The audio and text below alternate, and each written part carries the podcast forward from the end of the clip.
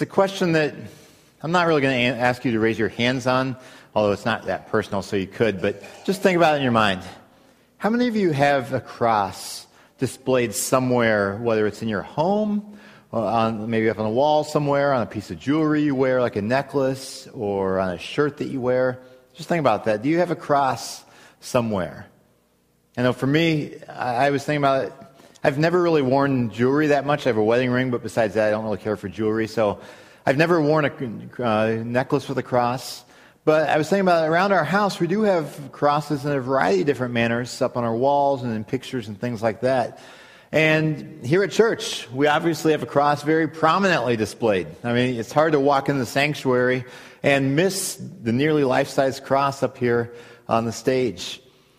And crosses are very prominent in terms of how Christians identify themselves, in terms of the symbolism that we use. But I think that's kind of ironic in a way when you really think about what a cross is all about. See, a cross is not intended to be a form of artwork. A cross, in its original form, was an instrument of execution.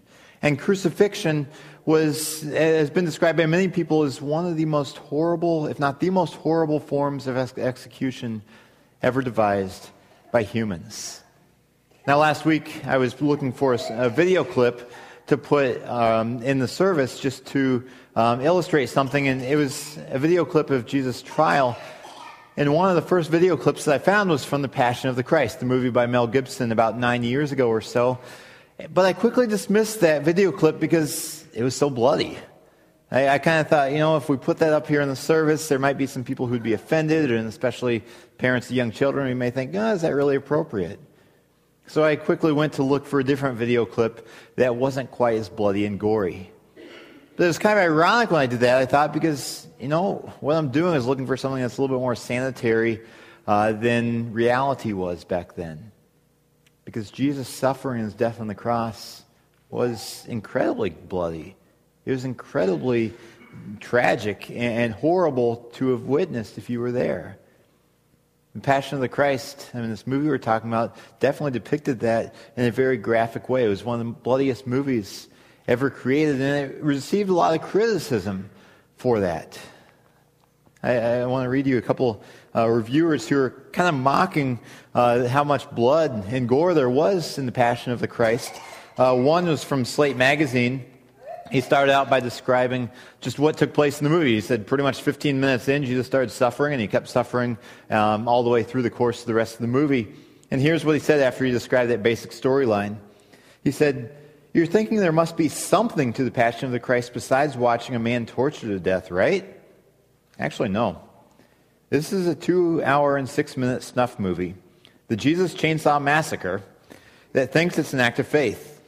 For Gibson, Jesus is defined not by his teachings in life, by his message of mercy, social justice, and self denial, some of it rooted in the Jewish Torah, much of it defiantly personal, but by the manner of his execution.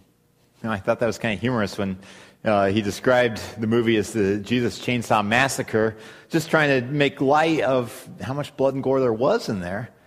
Let me read a more mainstream review from the Los Angeles Daily News. It said, It's as if Gibson is measuring God's love by the amount of blood he shows on the screen.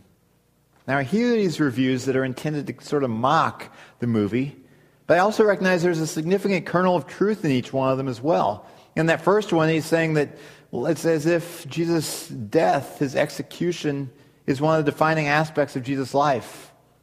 And that's completely true. If you look at the New Testament, it's tough to define the purpose of Jesus apart from his death. That's why he came. And in the second quote, talking about measuring God's love by, by the blood, well, in a very significant way, that is true. The, the, the blood and the suffering of Christ are a significant indication of the depth of God's love for us. Now, it doesn't necessarily make the movie any easier to watch, especially if you're a bit squeamish when it comes to blood. But I would say that The Passion of the Christ does is one of the most accurate portrayals we have of, of the suffering that Jesus underwent on the cross. And today I want to dive a little bit more into that suffering and the death that Jesus underwent. Uh, we're continuing today our Easter experience series by looking at a passage out of Matthew chapter 27. I invite you to turn your Bibles to Matthew 27. We're also going to be looking at a couple other passages, but the main one is here in Matthew 27. We're in our third week of the Easter Experience series, where our entire goal in this series is to gain a fresh perspective on the suffering and the death and the resurrection of Christ. Because it's so easy, especially if you've grown up in America, if you've grown up in church, to take these truths for granted the truths of Jesus' suffering and death and resurrection. We come around uh, to this, these truths every single year around Easter time. And it's important to bring these things up, but we're seeking to gain a fresh perspective on the significance of these things in history and also in our lives. So I'm going to pray for us, and then we're going to dive in to really examine prayerfully with fresh eyes Jesus' suffering and his death. So let's pray. Lord Jesus, um, we come to you now just thinking about what you endured 2,000 years ago. It's, it's really quite shocking. It's quite horrifying when we think about what you underwent. I mean, we all have experienced various forms of pain and suffering, but most likely it's nothing compared to what you underwent. And you underwent it on our behalf. And I pray now as we look into Scripture and as we think about what took place in history to you, that you will give us fresh eyes and fresh ears and willing hearts to respond as you want us to respond. In Jesus' name, amen. We're going to start out by looking at what actually took place, and then we're going to talk about um, really why did this happen? Why did all this take place? And so, first of all, we're going to look at what could be called a trail of blood from Gethsemane to Golgotha. Golgotha is the place where Jesus was crucified. It's a trail of blood because blood is, is a significant part of each one of these things. It starts out in Gethsemane. Oftentimes we think of, of Jesus' blood starting um, when he was beaten. But it actually started before that. The night before Jesus was crucified in the Garden of Gethsemane, right after the Last Supper, Jesus and his disciples went up there so that Jesus could pray in order to prepare himself for what he was going to undergo the following day. And Jesus was in great anguish. We see him praying multiple times Father, if it's possible, take this cup from me. Yet not as I will, but as you will. Your will be done. And when Jesus is talking about this cup that he wants taken from him, it's, it's a word picture, it's a metaphor It's very prominent in the Old Testament. The cup represents God's wrath poured out on sinful humans. And when Jesus was going to the cross, he knew that he was going to bear God's wrath upon him, God's wrath for sin, that every single sin of human beings were going to be put on him. He was going to bear that wrath. He was fearful of that. He knew that he was going to undergo that, but he was saying, God, if there's any way, let me, let me have a different route than that. And we see over in Luke uh, what is happening to Jesus during that time in the anguish. It says in Luke 22 44, and being in anguish, Jesus prayed more earnestly, and his sweat was like drops of blood falling to the ground. Now, Luke, who is writing that account, is a doctor medical doctor, just like we have medical doctors today. I, I, find it interesting that Luke is the only one who draws out that detail of what takes place as Jesus is praying. I think it's very appropriate because Luke is paying attention to those sorts of medical details. What's taking place here is a medical condition called hematidrosis, uh, which is when you have capillaries in your head that, under severe and extreme stress and anxiety, they begin to burst and they leak blood into the sweat glands. And so, when you're under that extreme stress and undergoing that medical condition, the blood uh, from the burst capillaries mixes with your sweat, so it looks like you're actually sweating drops of blood. And this is what Jesus is experiencing as he is looking ahead to what's going to take place the following day. So that's the first step in the trail of blood. It continues a number of hours later when Jesus is being flogged. We see in Matthew 27 26 then Jesus was, or then Pilate released Barabbas to them, but he had Jesus flogged and handed him over to be crucified. This is at the very end of what we looked at last week, where Jesus was on trial before Pontius Pilate. And at the end of that, the, the crowd said, We want Barabbas, this murderer, this insurrectionist. We want him to be released, and we want Jesus to be crucified. So we see that Pilate handed Jesus over to be flogged and to be crucified. Now, in that Roman culture, the first step of being crucified was to be flogged. It was just a natural thing that they did in order to increase the intensity of the pain and the suffering on the part of the person being crucified. Now, there's, there's a misconception oftentimes about Jesus uh, flogging. Many times people think, based on other parts of Scripture, that Jesus was flogged 39 times. It's a, it's a part of Jewish law back in the Old Testament that a, a Jewish person should not be flogged more than 40 times. It's written in Deuteronomy. And so the practice among Jewish people was that if they were going to flog someone, they did it only 39 times, 40 minus 1, just in case they miscounted so that they wouldn't break God's law. In 2 Corinthians, Paul is describing the sufferings that he underwent. And he said, Five times I was flogged by the Jewish people, the 40 lashes minus one. So he was flogged 39 times by Jewish people. And that happened to Paul five different times. And it's easy to think, okay, well, Jesus, he was probably flogged 39 times too. But you have to remember who was flogging Jesus. It was not the Jewish people, it was Romans. And the Romans had no such law that limited the number of times he could be flogged. The only stipulation in Roman law that had to do with flogging was that the flogging had to be severe enough to cause the flesh to hang from the back of the person. That was the only stipulation for flogging in the Roman law. And the instrument for this flogging is a type of whip called the cat o' nine tails. It's a leather whip that has multiple strands coming off of it.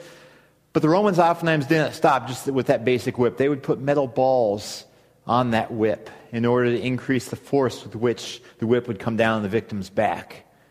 And then they would also oftentimes put little shards of bone or of metal in that whip as well in order to catch the skin and to rip it up.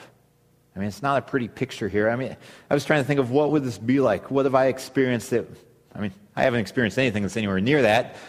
I thought of if you're holding a cat that still has claws and the cat grabs a hold of your skin and you try to pull that cat away while its claws are still dug in, you get a little picture of what that, that tearing is like. That's not a comfortable feeling, is it? Even with little claws on a cat. Multiply that times a thousand, and that might begin to get to the feeling of what it would be like to have that cat nine tails with those shards of metal and bone digging into your back. And the way that the, the soldiers administered this flogging was not just meant to leave little welts on the back, but it was meant to, to drag that cat o' nine tails across the back in order to tear it to pieces. I mean, it would go through the skin. It would tear apart the muscles. It would get down to bone and down to the spine. The flogging was not just on the back itself. It started up at the shoulders and went down the back of the legs, usually down to around the knees or so.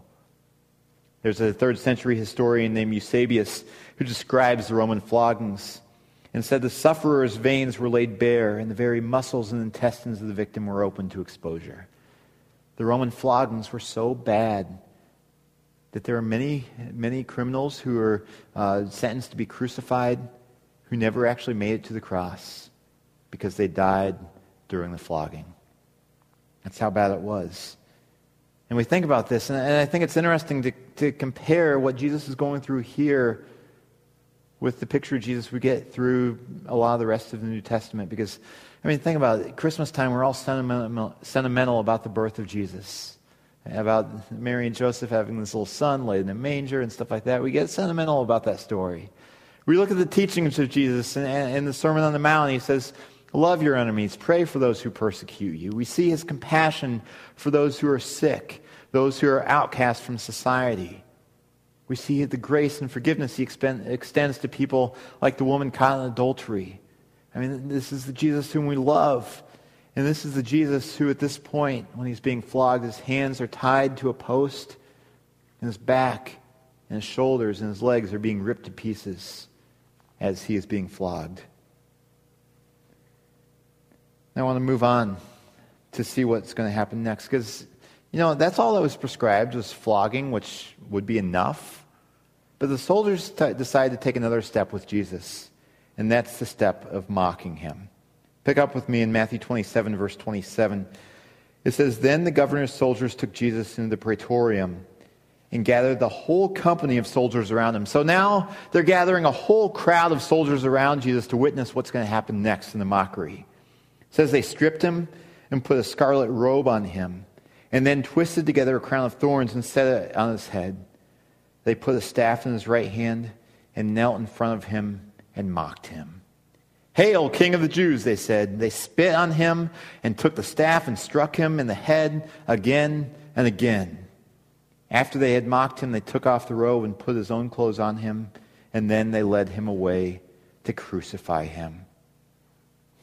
Now, as I said, Pilate prescribed the flogging. That's a natural part of crucifixion. But no one ever told the soldiers that they should mock him. This is something they took upon themselves. When they, when they heard that Jesus had, had supposedly said that he was a king, they thought, let's have some fun with him. So they fashioned together this, this crown of thorns, stuck it down on his head. Now, the forehead doesn't really have that many nerves in it. So the pain, I mean, it, he definitely would have felt pain, but it wouldn't have been as bad as, say, a flogging. But the forehead has a lot of those capillaries that would have been bursting, so he would have just been a bloody mess from head to toe by this point. And they put a robe on him and, and put a staff in his, hat, in his hand and bowed down to him, just mocking him. And then they took that staff and repeatedly beat him in the head. I mean, it's one thing to say these words and to hear them, but to really begin to picture what was taking place, I mean, it's, it's, it's quite alarming. And as I think about this, one of the things that amazes me in this whole thing is that none of this was happening to Jesus apart from his will. See, he could have snapped his fingers at any moment and it could be over. Because he wasn't a normal criminal. He was God come to earth in the form of a human being. Well, I like to read a variety of different books. Uh, right now, as, as we have a new child in our house, my ability to read books is a little bit more hindered, but still, um, I've gotten into a good book recently and ended up staying up late reading it a lot of nights. But one of the books, or one of the uh, themes I've been reading about recently is a couple of different books that focus on the Navy SEALs, the elite fighting force within the U.S. Navy. And one of the things that's really interesting about the Navy SEALs is the process of training that they have and selection to determine who is going to become a Navy SEAL. I would like to think that I can make it through what they go through, but I don't think I would. Um, I don't think most, most Americans could make it through that. In fact, those who try to make it into the Navy SEALs, um, who are already regular Navy servicemen, uh, already in tremendous shape, vast majority of them drop out. And in, in a central location, when they are going through training, there is a bell. If at any point the training becomes too difficult and they want to end the pain and end the suffering, all they have to do is go ring that bell and it's done for them. They can call it quits. And I know that there would be times that that's incredibly tempting. Especially there's one particular week that is such a horrible week that, I mean, it's so intense that they're consuming over 7,000 calories a day and they're still losing weight because of the intensity of what they're doing. That over that one week, they can sleep a total of four hours in that one whole week. I mean, it's pushing them to their human limits and beyond, just seeing what they can do. I mean, they're so near hypothermia so often. I mean, they're, they're near drowning so often. And that bell is sitting right there the entire time. If at any time they think, I've had enough, I, don't, I can't handle this anymore, I'm not going to do it anymore, they can simply go ring that bell. And it's over for them. The suffering and the pain has stopped. Jesus had the same opportunity. Any time during the suffering, during the flogging, during the mockery, he could have essentially rang a bell and it could have been over. He could have snapped his fingers and it could have all been done. In fact, a little bit earlier when Jesus is talking with Pilate, he says, um, Don't you know I have 12 legions of angels at my command? That if I call them, they will come and defend me. 12 legions of angels is 72,000 angels that would come and defend Jesus. All he would have had to do is snap his fingers or say one word, and he could have been saved out of this. And that's one of the things that amazes me about what, what he's doing, because he perseveres through it. He does not ring the bell. He does not give up. And we see that after the soldiers had, has, had mocked him, they led him away to crucify him. Now, crucifixion, as I said, is one of the most horrible deaths a person can ever die. In crucifixion, they take spikes that are somewhere around six inches long. They drive them through the wrist. I mean, sometimes you see the spikes driven through the hand in pictures. It's not through the hand because the hand is too weak to support the weight of a human being for very long. It would just rip right through. So they put them in the wrist, which have these incredibly sensitive nerves in there. They put them through the feet and nail a victim to the cross. And as if that's not bad enough, one, one of the worst things there is that, that they are suffering up there, oftentimes for days. Because the way that most uh, crucifixion victims die is by suffocation or asphyxiation, usually after many days. Because when they're hanging like this, their shoulders get out of joint, and the only way they can get a breath um, due to their posture is to pull themselves up on the nails and get a breath, and then they slump back down. And then next time they need a breath, they have to pull themselves back up. You can imagine the, the agonizing pain that they would feel in those nail holes. And as they pull themselves up, the, the raw back that had been beaten by the flogging would be rubbing against the rough wood of the cross. Now, Jesus died after only a few hours on the cross, most likely because of the extreme amount of blood that he had lost. As I said, most die of suffocation or asphyxiation even days later. And so we see Jesus. He could have rang that bell at any time. He could have said, I've had enough, but he did not. The pain associated with, with crucifixion actually created a new word, the word excruciating. I mean, you think about excruciating, something that's really, really, really painful, really, really, really bad. Excruciating literally means out of the cross. A new word was formed to talk about how painful death on the cross is. At the end, Jesus did not ring the bell. Instead, he persevered through all the suffering and through the mockery and through the crucifixion. And right before he breathed his last breath, he said, It is finished. He accomplished the mission that he'd come to earth to accomplish. So we see all this suffering. I mean, you can, if you want to see it vividly depicted on the screen, you can watch The Passion of the Christ. It's interesting how in the Bible there really aren't graphic descriptions of what takes place. I mean, it simply says he was flogged, he was crucified. I think one of the main reasons for this is that the first century people who would be reading this, they didn't need to be told about the horrors of flogging and crucifixion. They lived that in that. I mean, you, you couldn't walk by Jerusalem and not see the crosses up on the hill with people there dying.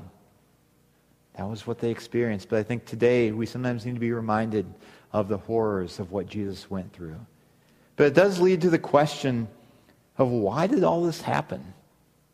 Why did all this happen in the first place?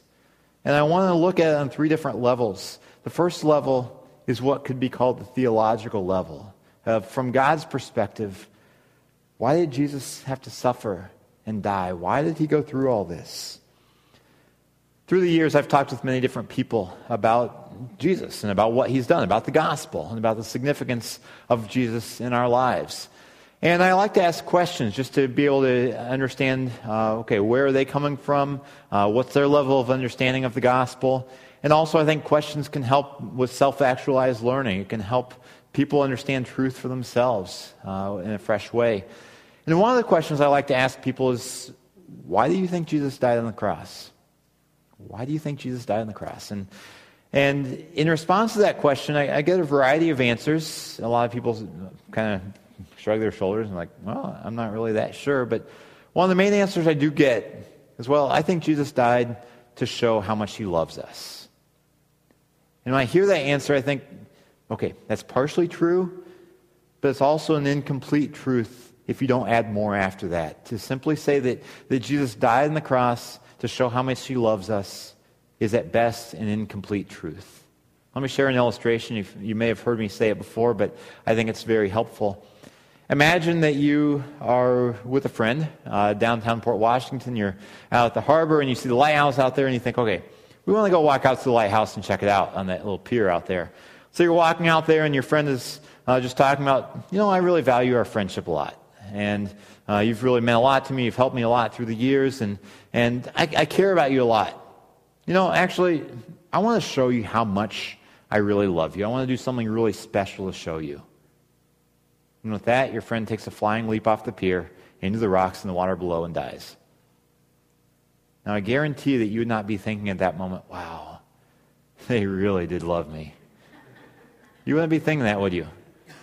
I mean, that would be one of the last things. You would think, what? Well, I mean, you would be devastated, but also you'd just be wondering, what is, what's, where's the disconnect in their mind? That suicide did not show me how much they loved me.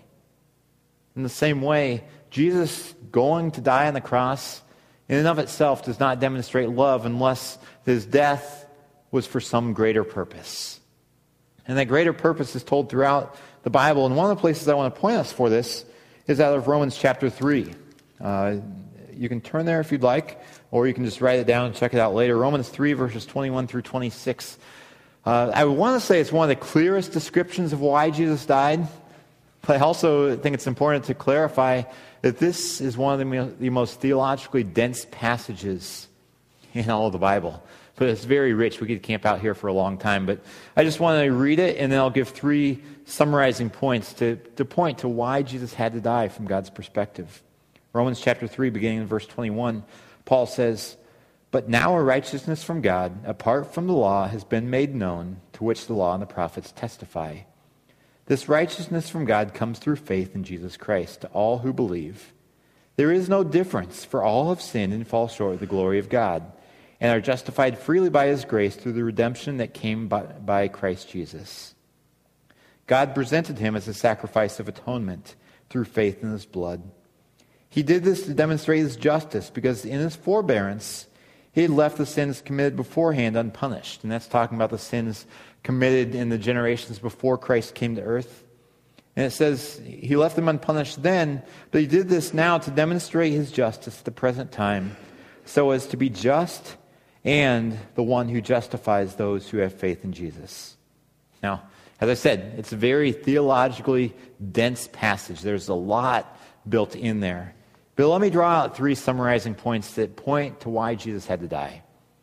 The first of all is that, is that in order to stand in God's presence, we need sinless righteousness. God is a holy God, He's a perfect God, and as such, he cannot allow sin to come into his presence. Sin and holiness cannot coexist. We need sinless righteousness to stand in God's presence. But the problem is, as verse 23 says, that we have all sinned and fall short of God's glory. But there is hope. And God says that there is a righteousness that's come from God that he has revealed, and it's been revealed through Christ, who justifies us freely by his grace. This idea of being justified, eh, you can look at this kind of play on words. Being justified is a legal term that means to be declared innocent, to be declared essentially by a judge to be righteous. And if we place our faith in Christ because of what Christ has done, it can be just as if I had never sinned. That's what it means to be justified, to be declared innocent and righteous, which can restore a right relationship with God through faith. But, but Paul is very clear at the end of this passage that, that God did not set aside justice in order to declare us innocent. I mean, if you have someone who is guilty, um, say you have someone who commits murder, and and the, the person is standing before the judge, and there's overwhelming evidence against that person that yes, he has committed murder, and he's even uh, he, he's even admitted it himself. He would be perverting justice if the judge send, said, Well, okay, yes, you are a murderer, but I'm going to ignore that. I'm going to declare you innocent. You're free to go. That's perverting justice, isn't it? God did not pervert justice when he declared us innocent and righteous. Instead, Jesus' death upholds justice. It says God did all this in order to demonstrate his justice. He did to demonstrate his justice at the present time so as to be just. But then also at the end of verse 26, it says, He is also the one who justifies those who have faith in Christ. God took the punishment on himself in the form of Jesus Christ in order to uphold justice. So he paid the penalty that we deserve. I really like the way that Paul says it over in 2 Corinthians chapter 5, verse 21. He says that God made him who had no sin, that's referring to Jesus, God made Jesus who had no sin to be sin for us, so that in Jesus we might become the righteousness of God. So, what's taking place here is an incredible transfer where, where we give Christ our sin and we get from Jesus his righteousness. Jesus was perfect, he never sinned, uh, he was perfectly righteous. He gave us his righteousness, and he took our sin upon himself on the cross. And what, what happened then is that on the cross, Jesus bore the wrath of God against sin. The theological term for this is substitutionary atonement. He atoned for our sins. He made payment for our sins by being a substitute, taking our place, paying the penalty that we deserve. At the end, he said, It is finished. The Greek word there is tetelestai, which means paid in full. We had a debt that we owed because of our sin, and Jesus paid it fully. So, on a theological level, this is why Jesus had to suffer and die in order to pay the penalty that we deserve for our sins. Now, I want to move to a different level, on a human level. Why did all this have to happen to Jesus with the suffering and this death? Well, I think one of the reasons why, on a human level, is what we talked about last week that there were Jewish leaders who despised Jesus and they handed him over to the Romans. And so, from a human perspective, that's the process that took place. People despised Jesus, people with evil schemes had Jesus suffered or um, flogged and crucified. We see this Acts chapter 2, verses 22 and 23. Peter is addressing Jewish people right after Jesus ascended into heaven and said, Men of Israel, listen to this. Jesus of Nazareth was the man accredited to God by God to you by miracles, wonders, and signs, which God did among you through him, as you yourselves know. This man Jesus was handed over to you by God's set purpose and foreknowledge, and you, with the help of wicked men, put him to death by nailing him to a cross. So we see this evil schemes of people that led Jesus to the suffering and this death. Now, there's still a logical question of okay, well, yes, I see that Jesus had to die. Why did he have to go through so much suffering? Well, I think one of the reasons is simply it shows the cruelty of humanity. Jesus is certainly not the only one who suffered in that way. There were thousands of others who were flogged and crucified just like Jesus was, who also suffered the cruelty of humanity. Humans can be incredibly cruel. I mean, I think we've all probably experienced this to some degree, whether it's by words that were said to us that shouldn't have been said, things that were done, or sometimes things that should have uh, been done in terms of kindness or care towards us that was left undone. I mean, you look around the world at, at violence all around the world that takes place constantly.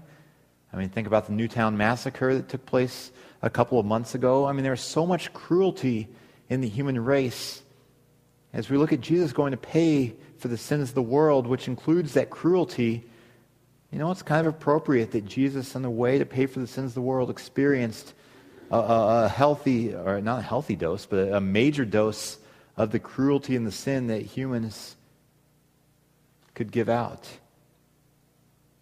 So that's a human level of why Jesus underwent all this. Now I want to zoom in even more to the personal level, looking at, okay, what does this have to do with us? I think when we look at the suffering and, and death of Jesus, it's not enough just to say, well, oh, that's nice, Jesus. Oh, that's cool. Thank you. It's not enough just to stop there. Kyle Idleman, who's uh, the pastor who put together this whole Easter Experience series, if you are in the Easter Experience life groups, he's the pastor who appears in the DVDs. Kyle Idleman tells a story of the first time that he was watching the movie The Passion of the Christ in theaters. Uh, he was in a, a normal theater viewing of it, and he was sitting in one seat, his wife was next to him, and the next seat over was a guy who acted like he was just watching a normal movie. He ordered popcorn, he had a soda there, and, and throughout the movie, as Jesus is sitting there being flogged and crucified, this guy is just sitting there munching on popcorn and, and sipping his soda. And Kyle Idleman said, You know, he's getting kind of frustrated with this guy. It's like, how can you watch what's taking place up there and sit there and just munch on your popcorn and, eat, and drink soda just like it's a normal movie? So at the end of the movie, Kyle Idleman um, is walking out next to this guy and says, So, what do you think of this movie? And the guy just turned to him and said, You know, I think Mel Gibson did a better job directing Braveheart. Now, that was the guy's response to the Passion of the Christ, his response to Jesus' suffering and death. That is not, certainly not an appropriate response. So, what is an appropriate response? Well, I think there are a couple of levels we can answer this on. One is this response of faith. We saw it in Romans chapter 3. Go back to the idea of, of sin earning us a death penalty, that we have a penalty we deserve. The wages of sin is death. Imagine that we are all in spiritual death row and all waiting for, say, the spiritual death or spiritual electric chair. We're all in death row because of our sins. The wages of sin is death. And that's where we all naturally are because of our sins. And you know, we may like to take the we may like to let someone else off death row. You have a spouse, you have kids, you have a good friend. You may say, you know, I'd love to get them off death row if I could, but we can't because we're all guilty. We can't take anyone else's spot in death row because we have our own penalty to pay. But then Jesus comes along and taps you on the shoulder and says, I'd like to take your place. I don't have my own death penalty to pay because I've never sinned. I can take your place. Justice would still be fulfilled. A punishment would still be delivered. But if you will let me, I will, let, I will take your place so that you will go free and I will be executed in your place. That's essentially what the gospel is. It's Jesus saying, I'm going to take your place. That's why Jesus came to earth. That's why he died on a cross to take our place. And the way that we allow Jesus to take our place is by faith in him, by saying, Jesus, I know I can't earn righteousness on my own through my good works. I'm going to trust in what you've done on the cross to pay the penalty for me. So that's, that's a first step. And we always need to be walking by faith in God's grace with that. But I also think of 2 Corinthians chapter 5 verse 15 where Paul says that Christ died for all that those who live should no longer live for themselves but for him who died for them and was raised again. So what Paul's saying here is that if we have faith in Christ because Christ died for all of us that we should no longer live for ourselves but instead we should live for God. Really Jesus in the garden of Gethsemane is our model saying, Not my will, but yours be done. And so we need to be examining ourselves, asking, Am I living for myself? Am I living for selfish motives? Am I living just to do what I want to do? Or am I surrendering it all to God, allowing Him to be in the driver's seat and saying, God, you guide my life. You are the one who should be my Lord who's in control. Now, in closing this morning, I want to just point out something that people oftentimes say. It's very common for people to say, you know, life just isn't fair. And we were talking about the cruelty of humanity, talk about the, the Newtown massacre, talk about um, people who are ravaged by cancer um, at a seemingly much too young age. Talk about tsunamis that in the blink of an eye wipe out hundreds of thousands of people. I mean, talk about even on a smaller scale in our own lives when we're passed over for a job promotion or don't get a job that we think that we should have gotten there are so many things in life that can cause us just think, you know, life is so unfair. And, you know, in many ways, it is. In this broken world, that's the reality. But I will also say there's a part of me that is glad that life isn't completely fair. Because if life was completely fair, we all would be condemned to hell. That's what our sins earn us. It wasn't fair that Jesus went to the cross and paid our penalty for sins that he suffered. It wasn't fair. It was grace, though. It was a gift that we didn't deserve. And for that reason, I'm very thankful that, that Jesus chose not to give us what we deserve, but to give us grace by going to the cross and suffering the penalty we deserved for our sins. Isaiah 53 is a very common passage when we're talking about Jesus' suffering and death. It was a prophecy that took place hundreds of years before the time of Christ, looking ahead to Jesus' suffering. I quoted from it last week, but I want to do it again this week. But I want you to listen to the pronouns in these verses from Isaiah 53. Listen to the pronouns, the he and the us and the ours. It says, But he, meaning Jesus, was pierced for our transgressions. He was crushed for our iniquities. The punishment that brought us peace was upon him. By his wounds we are healed. We all, like sheep, have gone astray. Each of us has turned to his own way, and the Lord has laid on him the iniquity of us all. The process of Jesus redeeming us certainly was not a pretty process, but the outcome is absolutely amazing when you consider what Christ has done for us. Praise him. Let's pray. Lord Jesus, it is astounding to think about what you've done for us. We want to say thank you. Thank you that while we were yet sinners, you came and died for us. But Lord, I pray that we will not stop with simply lip service of saying thank you, but that we will move on to that point of surrendering our lives to you by faith and following you wholeheartedly, saying, Not my will, but yours be done. Jesus, what you did is amazing. There's nothing that we can ever do to repay you for that, and you don't ask for repayment, but you do ask for surrender to you. And pray that we will no longer live in self centered ways, but that we will follow you, for you're worthy. And again, we want to say thank you. And we pray these things in your name. Amen.